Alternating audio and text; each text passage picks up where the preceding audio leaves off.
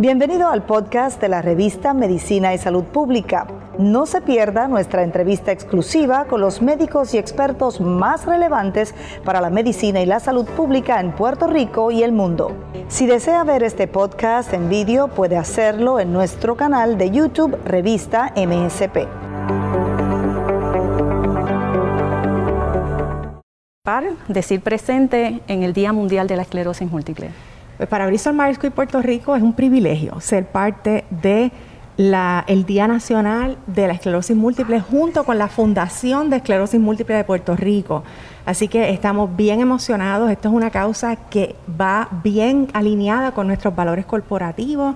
Nosotros no solamente hacemos medicamentos para poder tratar esta condición, sino que también eh, investigamos cómo podemos mejorar este tratamiento y cómo, cómo podemos adelantar la ciencia en beneficio de los pacientes con enfermedades crónicas, incluyendo la esclerosis múltiple. Y para nosotros nos sentimos honrados y nuestro más sincero apoyo tanto a los pacientes como a sus cuidadores, que día a día le dan frente a esta enfermedad asistiendo a las citas médicas, tomándose sus medicamentos y realmente buscando tener un control de la condición que los lleve a una mejor calidad de vida. ¿Cuál ha sido el compromiso de Bristol Myers en conjunto con la Fundación y qué opina de esa labor que ha estado haciendo con las comunidades, la Fundación y con los pacientes? Pues la Fundación de Esclerosis Múltiple de Puerto Rico lleva más de 20 años de manera ininterrumpida, sin importar huracanes, terremotos, pandemias.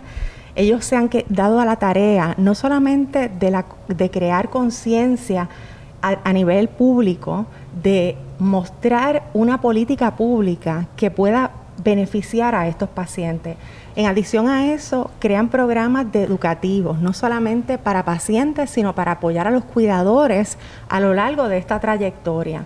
Y bien importante, ellos también tienen programas de bienestar que ayudan al paciente a tomar control de su condición, a buscar esa calidad de vida. Y para nosotros nos sentimos más que honrados e inspirados de unirnos a ellos en este Día Nacional de la Esclerosis Múltiple y celebrar junto a ellos en esta noble causa. Bristol Myers ha ayudado muchísimo a mejorar la calidad de vida de estos pacientes con un medicamento que se llama Ceposia.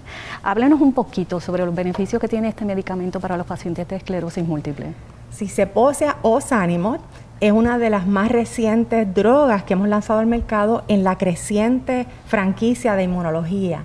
Y Ceposia es un medicamento oral, es una tableta una vez al día, tiene un perfil tanto de eficacia como de, seguridad bien favorable y hoy día se suma al armamentario que tiene un neurólogo para poder darle alternativas al paciente para poder controlar esta enfermedad. En el caso de Ceposia, hemos visto que puede retrasar esas recaídas que, sufren los pacientes de esclerosis múltiple y en adición hemos visto que puede retrasar la aparición de lesiones en el cerebro.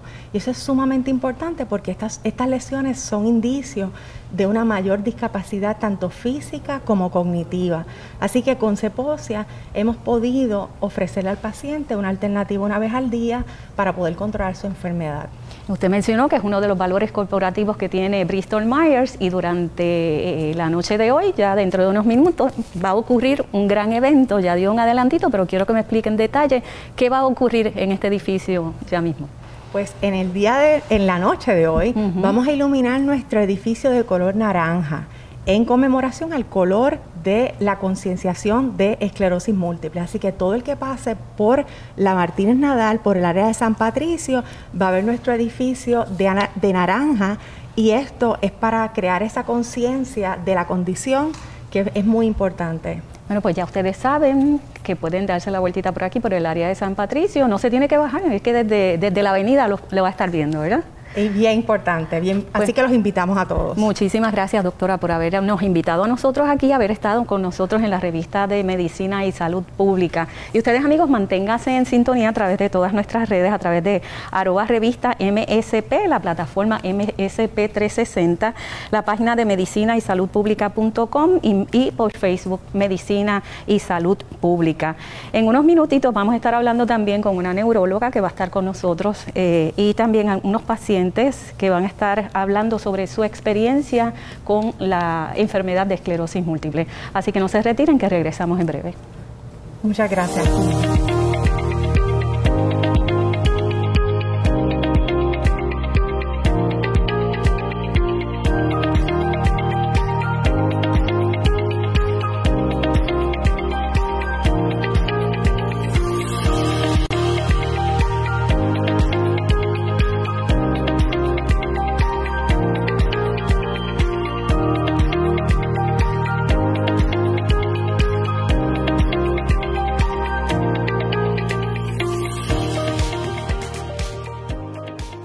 Esclerosis múltiple es una respuesta normal del sistema inmune dirigido al sistema nervioso central causando daño a la mielina, la capa protectora del axón, y en ocasiones causando daño al axón directamente.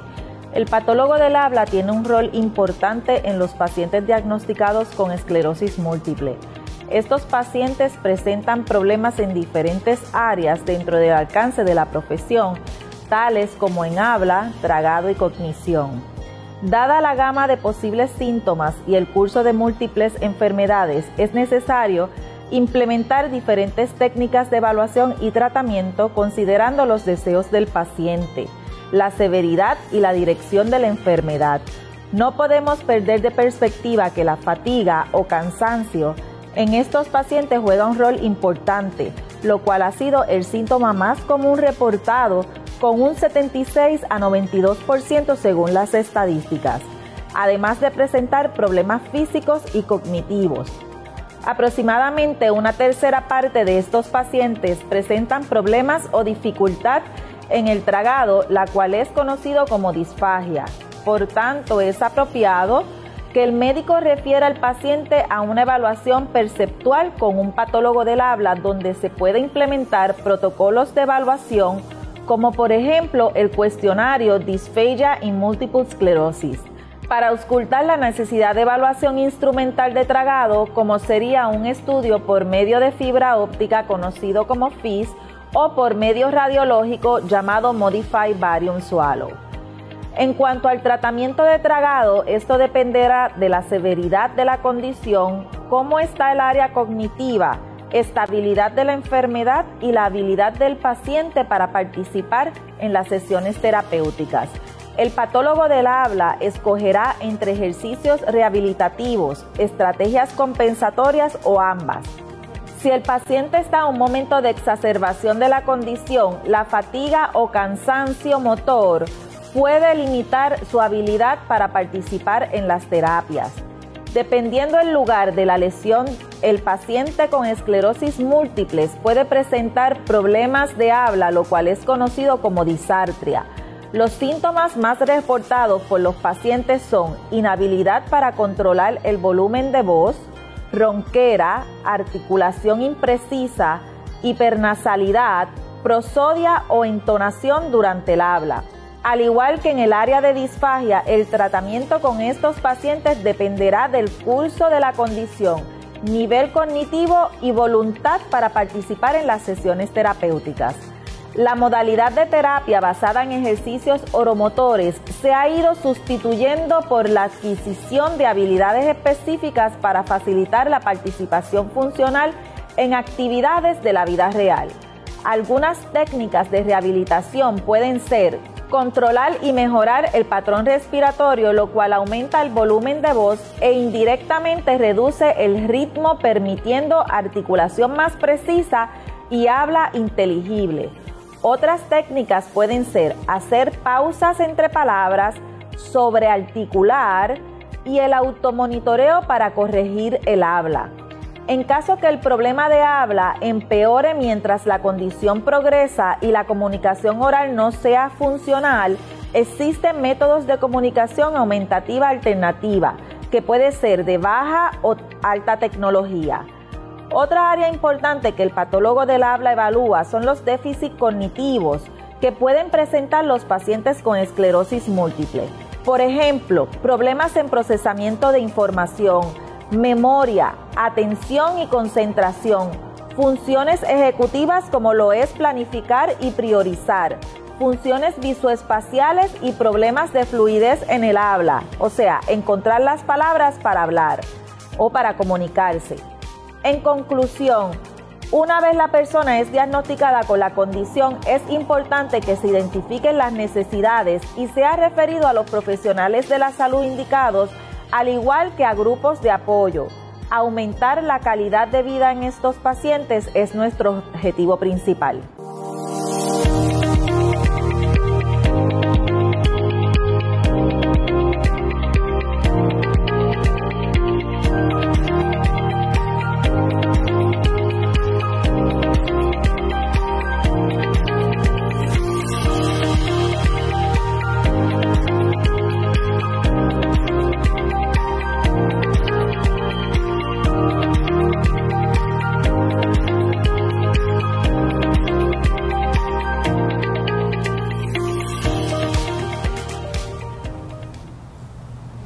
Amigos de la revista de Medicina y Salud Pública. Continuamos en las oficinas administrativas de la compañía Bristol Myers Squibb en el área de San Patricio en Guaynabo.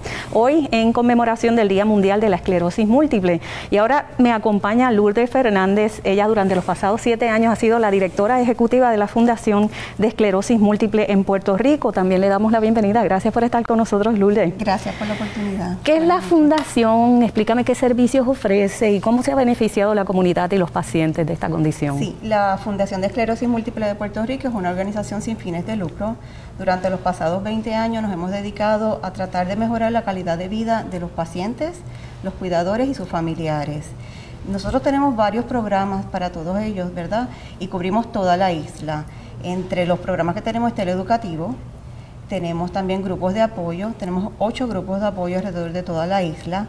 Eh, estos grupos de apoyos tienen un coordinador que es un paciente y trabajan mano a mano con la fundación en desarrollar los programas que van a estar corriendo cada uno de ellos. Los hemos tenido que eh, aguantar lo que es la parte presencial, pero se están haciendo ¿verdad? a través de, las redes. Tenemos también el programa de ayuda al paciente en este programa eh, le proveemos a los pacientes sin costo alguno el equipo que ellos necesiten, el equipo asistivo, como eh, andadores, sillas de ruedas, sillas motorizadas, bastones, lo que realmente el paciente necesite para su diario vivir. No todos necesitan equipos, pero muchos de ellos sí. Ayudamos también en el pago de los deducibles de los eh, MRIs o resonancia magnética. Estos pacientes deben hacerse por lo menos un, un, estudio de MRI al año. Así que si tienen deducibles, nosotros entramos y ayudamos con estos pagos o con cualquier otro estudio o laboratorio que esté relacionado a la condición de esclerosis múltiple. También tenemos el programa de bienestar. Estos pacientes pues son pacientes que se tienen que medicar de por vida Lamentablemente no hay una cura para la condición todavía, este, pero tenemos la esperanza de que en algún momento sí la haya. Y a pesar de que hay una amplia gama de medicamentos, hay cerca de 20 medicamentos ahora mismo, pues entendemos que ellos necesitan un complemento a esta medicación y ahí es que entra el programa de bienestar. Y este programa incluye pilates, yoga, eh, tai chi, eh, equinoterapias, terapias acuáticas, toda esta que la ofrecemos a través de la isla también, como complemento a, la medicación, como dije anteriormente. Se ha eh, comprobado científicamente que todos estos ejercicios y terapias ayudan al paciente en la espasticidad, en crear y aumentar la masa muscular, en el balance. Eh, así que son programas que son muy beneficiosos para ellos y que los ofrecemos básicamente de forma gratuita también para, para todos. Wow, Lourdes, el, trabajo de una fundación eh, como ONG eh, es un compromiso que requiere mucho esfuerzo humano, al igual que, recursos económicos. Empresas como Bristol Myers se han unido a ustedes durante bastante tiempo también. Háblanos de esa, esa alianza que han hecho con Bristol Myers para hacer posible mejorar la calidad de vida de estos pacientes. Sí, tenemos, tenemos pues, tengo que decir que tenemos excelente relación con la farmacéutica. Eh, Bristol, desde día uno que salió con su medicamento, que es un medicamento para esclerosis múltiple, visitó nuestras oficinas y nos dejó saber que estaban aquí, ¿verdad? Que estaban para ayudarnos, de qué manera podían aportar. Y, y, no nos han abandonado desde ese día uno. Así que a nivel económico nos han ayudado, a nivel de si necesitamos algún tipo de facilidad para dar este, algunas alguna charla o algo así, es cuestión de levantar el teléfono y hablar con la persona, porque realmente nos han, demostrado ese apoyo y, están ahí, están ahí cuando necesitemos, si tenemos programas, si tenemos eventos, si queremos realizar algo que no es lo usual, pero con todo esto de la pandemia nos estamos reinventando y, Bristol es uno de los que dice aquí presente para ustedes. Como conocedora de primera mano de cómo es el proceso de la enfermedad, háblame un poquito sobre el tratamiento médico, la importancia que tiene para estos pacientes y el conocimiento a través de la educación que ustedes llevan a cabo a estos cuidadores. Eh, para, para, mejorar la calidad de vida de ellos? Eh, ¿qué, es lo que ustedes enfatizan? ¿Cómo ustedes fiscalizan, verdad? O, siguen eh, al pie para que ellos mantengan ese tratamiento y no desistan del mismo? Sí, bueno, es, es crucial y es importantísimo que los pacientes, el tratamiento que se les haya asignado, hay orales, hay inyectables, hay infusiones, no importa cuál de ellos el neurólogo haya determinado que es el que le conviene a ese paciente, sean extremadamente rigurosos en seguirlos al pie de la letra. Estos medicamentos lo que van a hacer es tratar de que la condición no progrese. Entonces, mientras más temprano se pueda diagnosticar y se pueda empezar a tratar a ese paciente, eso es lo ideal para tratar de que esto no progrese y pueda tener una mejor calidad de vida, tanto él como sus familiares y sus cuidadores. Eh, identificar estos síntomas que pues, se pueden confundir con, otros, pero tratar de descartar de que no sea una posible esclerosis múltiple, eh, yo creo que es de los mejores consejos que le podemos dar. Así que si tienen síntomas relacionados a la esclerosis, que quizás no pueda ser, no tenga que ser esclerosis, pero ir a su médico y que lo refieran a un neurólogo que es el que finalmente hace verdad todo este análisis y diagnostica si es esclerosis múltiple o no, yo creo que es esencial, porque más vale que te digan no es a que realmente sea y lo haya dejado pasar y se haya cogido un poquito más tarde de lo que se pudo haber cogido o tratado. La doctora Ruiz hace unos minutos como directora médico de Bristol nos habló de una actividad que tienen hoy, tienen un encendido. Invítame a la comunidad de, nuestro público de la revista de Medicina y Salud Pública que nos está viendo hoy. Pues sí, por los pasados ocho años la Fundación de Esclerosis Múltiple de Puerto Rico se ha unido a esta celebración, esta conmemoración del Día Mundial de la Esclerosis Múltiple. Sobre 50 países se unen a esto. Cada uno realiza algún tipo de actividad, ¿verdad? En apoyo y solidaridad a estos pacientes. En Puerto Rico lo que hacemos es que tratamos de iluminar a Puerto Rico de anaranjado, que es el color que nos distingue, ¿verdad? El color naranja. Entonces, eh, los municipios, entidades gubernamentales, entidades privadas, como lo que es Bristol, van a estar iluminando sus estructuras. Así que si usted ve estructuras, edificios de anaranjado es en apoyo a los pacientes de esclerosis múltiple, en especial a estos de Puerto Rico, porque hay cerca de 3 millones de pacientes a nivel mundial. Aquí estimamos que hay de 4.000 a 5.000 y hoy nos unimos en apoyo y solidaridad a todos ellos que se lo merecen. ¿A dónde llamar a aquellas personas que estén interesadas en ayudar con algún tipo, de aportación económica, aportación de equipo médico necesario? ¿Cómo se pueden comunicar y qué pueden hacer? Claro que sí, nos pueden contactar al 787-723-2331. 787-723-2331 con gusto. Estamos ahí no solamente para recibir donativos, sino si eres paciente o conoces a alguien que tenga esta enfermedad, esta condición, por favor que se comuniquen con nosotros para que se registren y se hagan miembros. Esto no tiene ningún costo, pero por el contrario, van a poder participar de todos los programas y terapias que ya mencioné.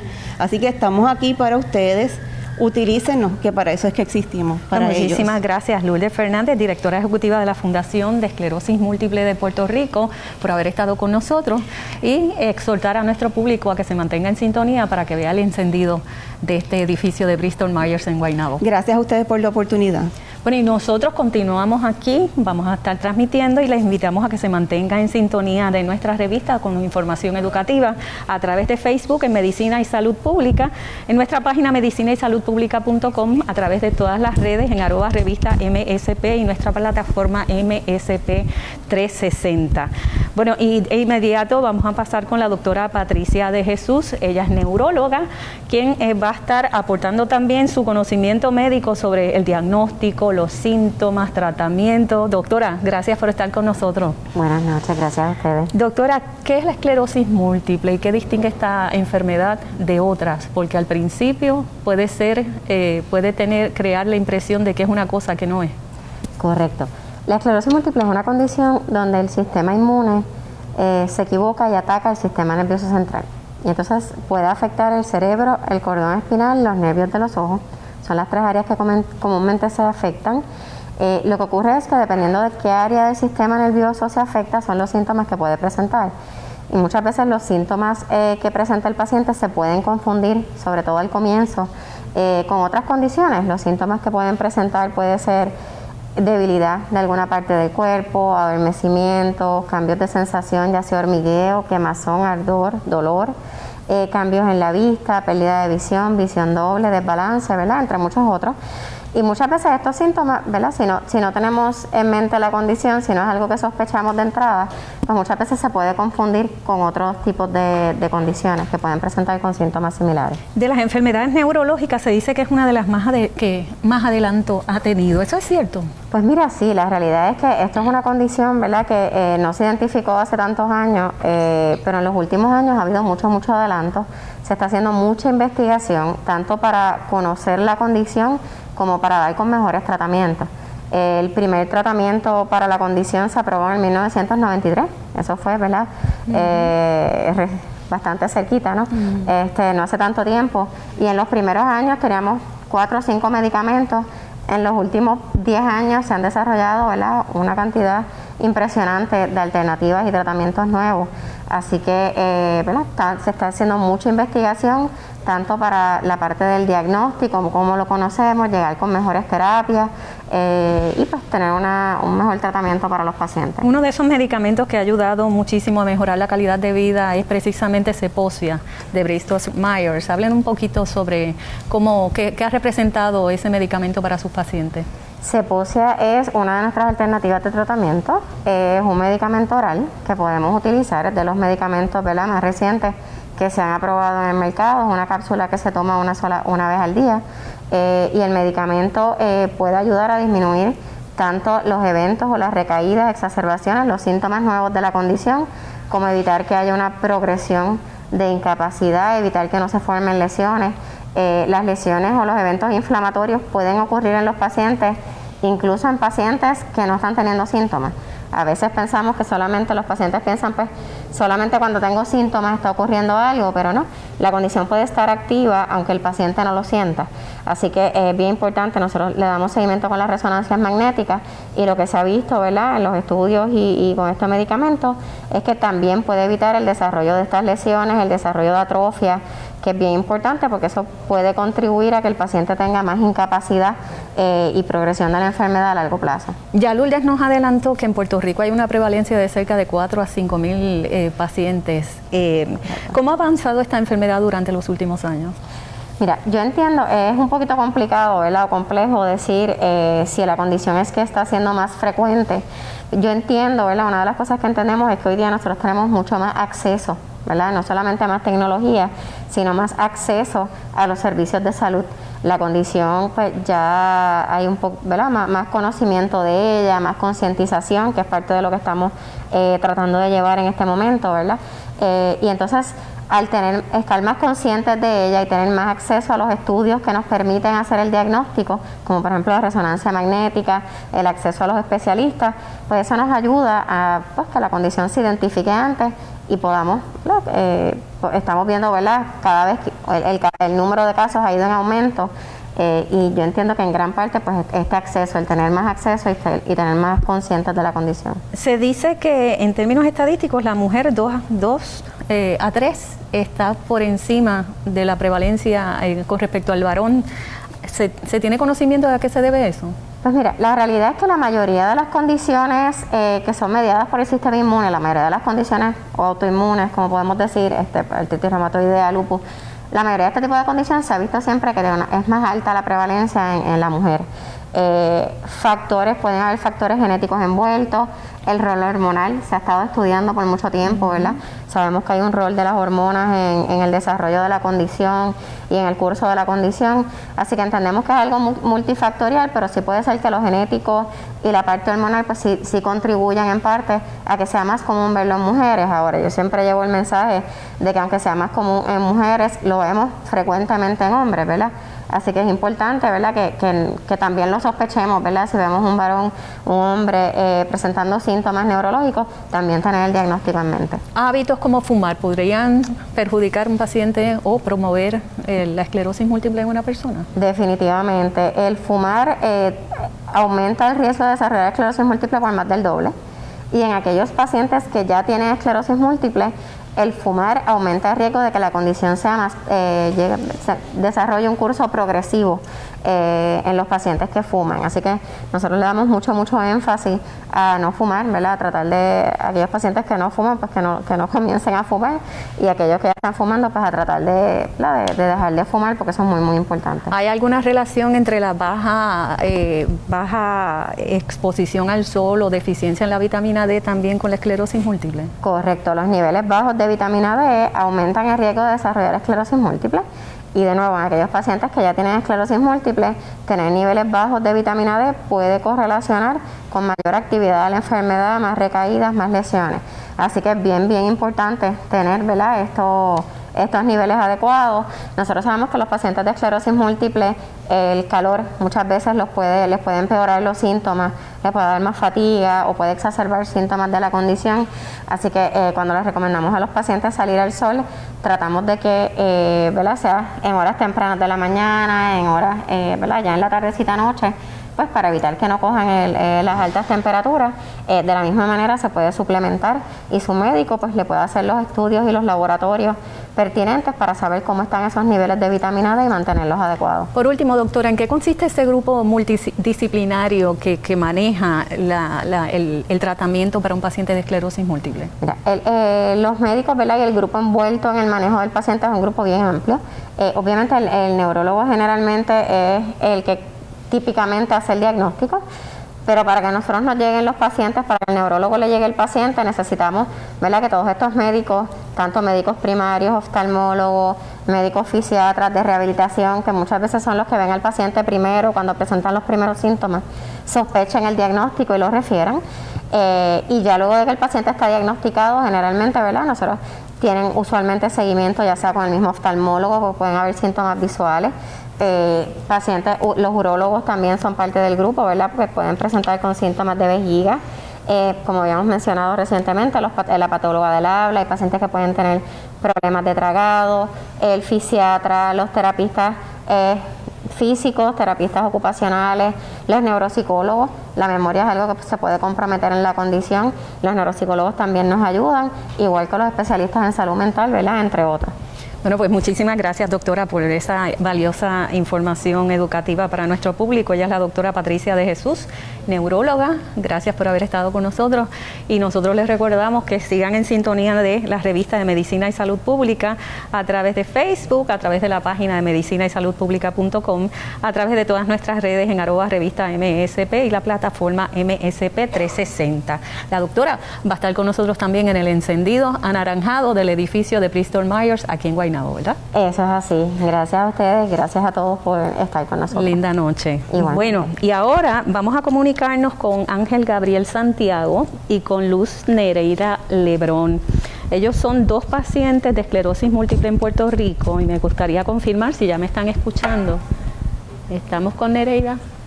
Vamos a una pausa. Pues vamos a una pausa, amigos. Quédense en sintonía de Medicina de eh, Revista Medicina y Salud Pública. Yo soy Bruni Torres y con gusto regresamos en este Día Mundial de la Esclerosis Múltiple. No se pierda el encendido.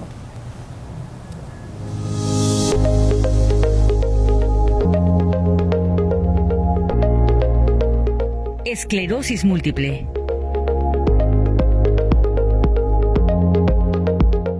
La esclerosis múltiple es una condición asociada a una disfunción inmunológica que aqueja el sistema nervioso central, afectando la capacidad de éste para reconocer y respetar el tejido o sus componentes. Se caracteriza por la presencia de signos neurológicos anormales, cuyas manifestaciones clínicas dependen del lugar anatómico en el sistema nervioso central, donde ocurre el foco inflamatorio. Los síntomas más comunes pueden ser pérdida parcial de visión en un ojo, visión doble, pérdida de sensación de un lado del cuerpo, entumecimiento o pérdida de fuerza, fatigabilidad, espasticidad, incontinencia urinaria, disfunción sexual o dificultad al caminar. Es importante señalar que la actividad inflamatoria de esclerosis múltiple puede ocurrir con o sin síntomas. Por lo general, al llegar a un máximo de severidad, se estabiliza y comienza en días o semanas a recuperarse. Los métodos de diagnóstico para identificar lesiones son la resonancia magnética nuclear anual del cerebro y del cordón espinal, los potenciales evocados y el análisis del fluido cerebroespinal. Lo que se busca con el tratamiento es modificar el curso clínico de la esclerosis múltiple para disminuir o detener la discapacidad tanto física como mental, el grado de similitud genética entre familiares de primer orden, la seropositividad para el virus de Epstein-Barr, obesidad en la adolescencia, fumar y deficiencia de vitamina D, puede aumentar la posibilidad de tener esclerosis múltiple. El diagnóstico temprano aumenta significativamente el éxito terapéutico que se extiende como incapacidad mínima o ausencia de la misma así como una mejor calidad de vida.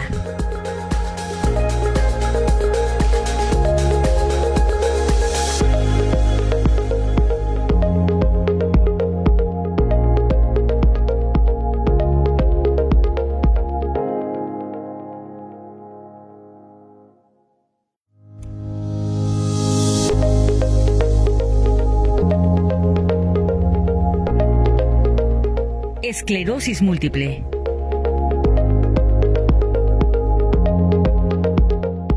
esclerosis múltiple es una condición asociada a una disfunción inmunológica que aqueja el sistema nervioso central, afectando la capacidad de éste para reconocer y respetar el tejido o sus componentes.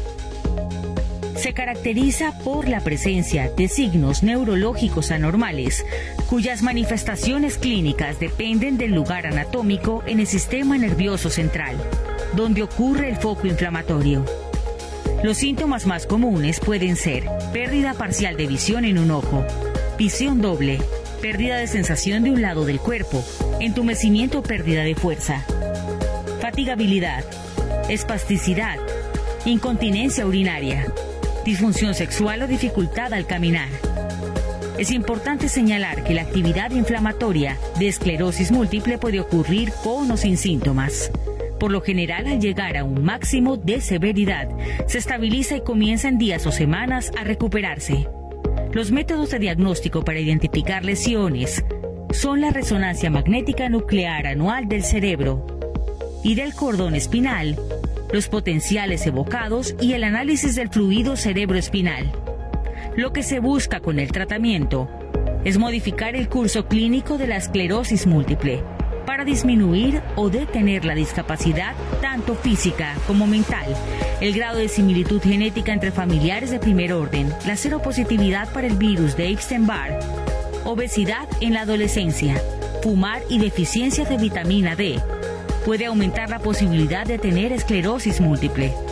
El diagnóstico temprano aumenta significativamente el éxito terapéutico que se extiende como incapacidad mínima o ausencia de la misma así como una mejor calidad de vida.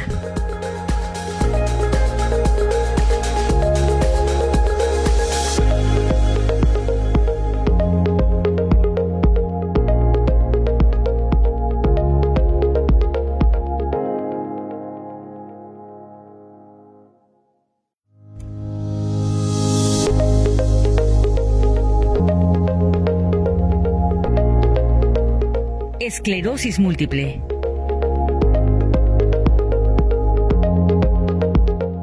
La esclerosis múltiple es una condición asociada a una disfunción inmunológica que aqueja el sistema nervioso central, afectando la capacidad de éste para reconocer y respetar el tejido o sus componentes. Se caracteriza por la presencia de signos neurológicos anormales, cuyas manifestaciones clínicas dependen del lugar anatómico en el sistema nervioso central, donde ocurre el foco inflamatorio. Los síntomas más comunes pueden ser pérdida parcial de visión en un ojo, visión doble, pérdida de sensación de un lado del cuerpo, entumecimiento o pérdida de fuerza, fatigabilidad, espasticidad, incontinencia urinaria, disfunción sexual o dificultad al caminar. Es importante señalar que la actividad inflamatoria de esclerosis múltiple puede ocurrir con o sin síntomas. Por lo general, al llegar a un máximo de severidad, se estabiliza y comienza en días o semanas a recuperarse. Los métodos de diagnóstico para identificar lesiones son la resonancia magnética nuclear anual del cerebro y del cordón espinal, los potenciales evocados y el análisis del fluido cerebroespinal. Lo que se busca con el tratamiento es modificar el curso clínico de la esclerosis múltiple para disminuir o detener la discapacidad tanto física como mental, el grado de similitud genética entre familiares de primer orden, la seropositividad para el virus de Epstein-Barr, obesidad en la adolescencia, fumar y deficiencia de vitamina D puede aumentar la posibilidad de tener esclerosis múltiple.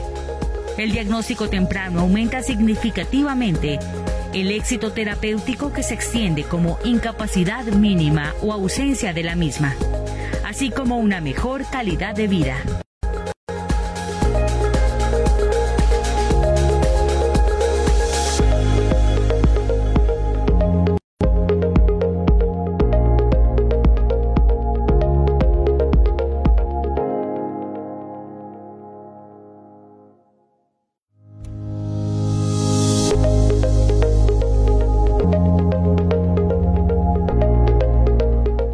Esclerosis múltiple.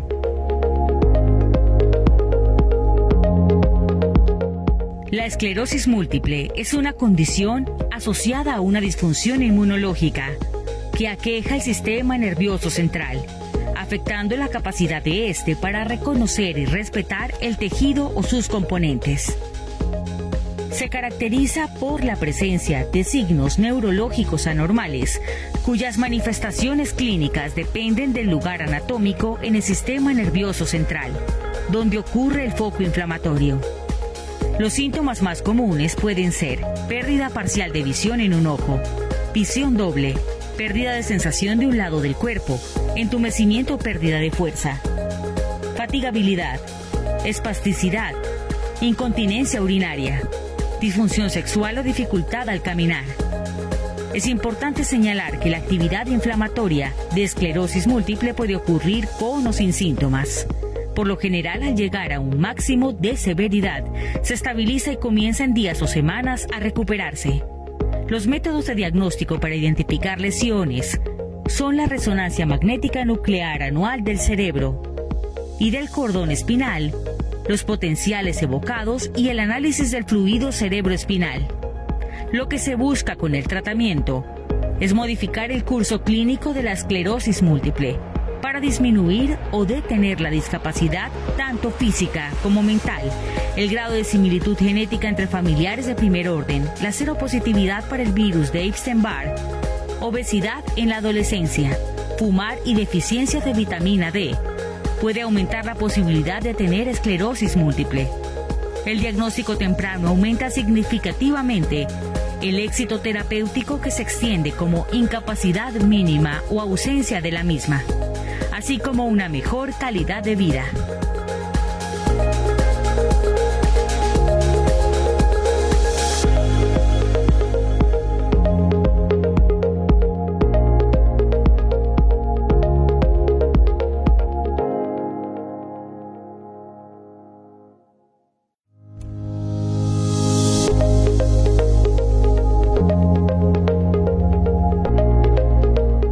Esclerosis múltiple.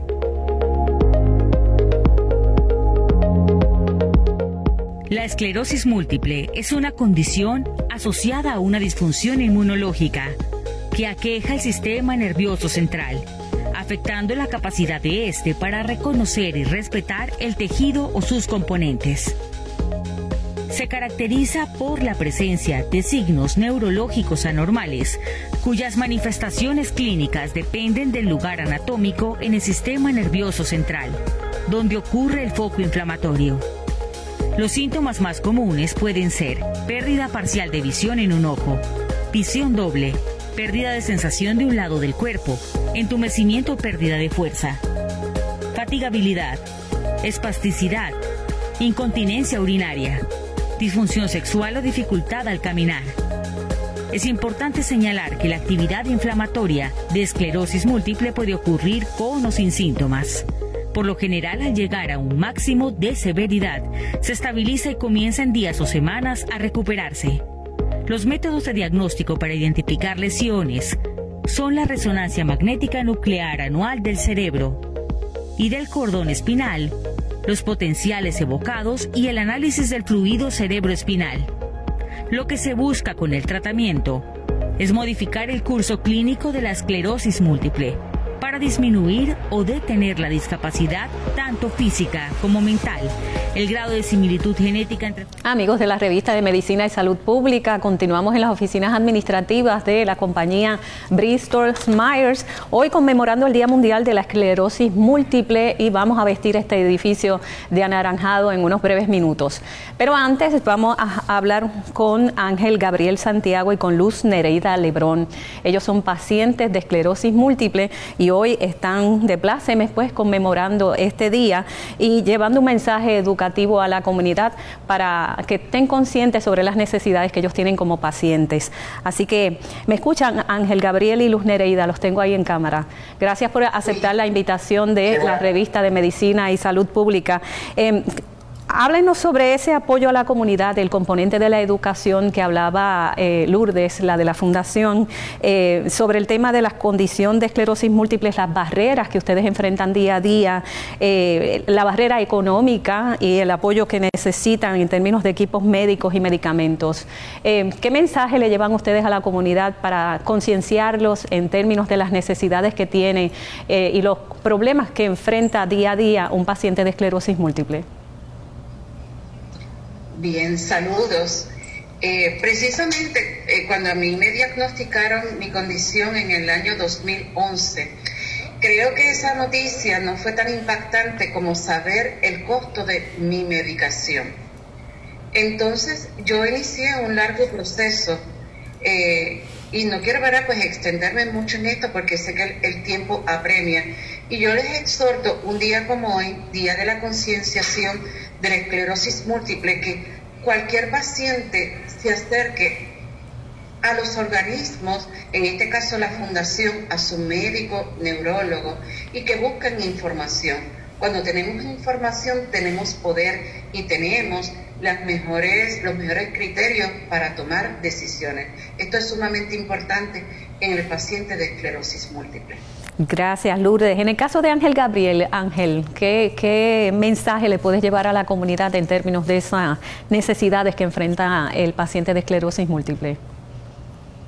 Sí, mira, buenas noches, y a la compañera. Eh, es importante nosotros como pacientes de esclerosis múltiple entender primeramente qué es la condición y cómo nos afecta, ¿verdad? Tanto a tiempo presente como a tiempo futuro y es bien importante la labor que está haciendo la Fundación de Esclerosis Múltiple todo su staff, incluyendo al director médico, que es el doctor Ángel Chinea, de cómo ayudar a los pacientes en, en esas dudas y en esas necesidades que día a día, según va progresando la condición, pues eh, vamos a enfrentar. Así que estamos bien agradecidos al personal de la Fundación de Esclerosis Múltiple en el trato y la ayuda que nos dan a nosotros como pacientes. Em, eh, compromisos con empresas como Bristol Myers, eh, eh, ¿cómo se sienten ustedes con que se, se, lleve este mensaje educativo a través del encendido de este edificio durante esta noche? Háblanos un poquito sobre eso, el compromiso de, y los valores y los pilares corporativos de empresas como Bristol Myers. ¿Cuán importante es para ustedes? Pues mira, súper importante. estamos, yo. Sí, sí, Gabriel de todas las farmacéuticas, especialmente Bristol, eh, la ayuda que están dando los pacientes y la investigación que día a día se va desarrollando en beneficio a futuros medicamentos que puedan estar incorporando en su en su carpeta de, medicamentos para la esclerosis múltiple. En tu caso, Luz Nereida.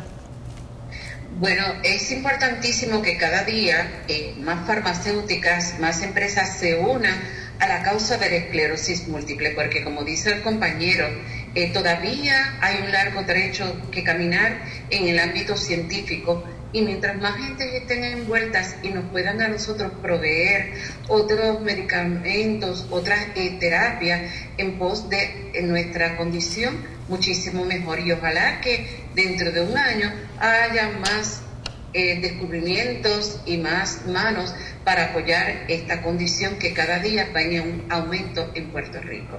Pues muchísimas gracias eh, por la aportación y la, y la participación de ustedes en nuestro programa hoy, transmitiéndolo desde este edificio administrativo de Bristol Myers. Así que gracias a Ángel Gabriel Santiago y a Luz Nereida Lebrón. Y nosotros pues vamos, hemos concluido este programa, no sin antes recordarles que pueden disfrutar de este programa nuevamente y que se queden hasta el encendido que vamos a estar viendo ahora. Estamos viendo el edificio ya en la oscuridad de la noche, pues se puede eh, percibir mucho mejor el color anaranjado, el color conmemorativo para concienciar a la población sobre en el Día Mundial de la Esclerosis Múltiple. Yo les recuerdo que se mantengan en sintonía de medicina y salud pública. Pueden ver eh, repetido este programa en diferentes horarios a través de nuestra página de Facebook, de nuestra página medicina y salud pública.com, a través de todas las redes en arroba revista MSP y la plataforma MSP 360. Así que concluimos con este encendido del edificio de las oficinas administrativas de Bristol Myers en San Patricio, en Guaynabo. Muchísimas gracias a la doctora Maribelis Ruiz, directora médico de Bristol Myers, por habernos invitado en, la noche de hoy. Y también por la participación de la neuróloga doctora Patricia de Jesús y de Lourdes Fernández, directora ejecutiva de la Fundación de Esclerosis Múltiple en Puerto Rico. Yo soy Bruni Torres y le agradezco su sintonía. Que tengan buenas noches.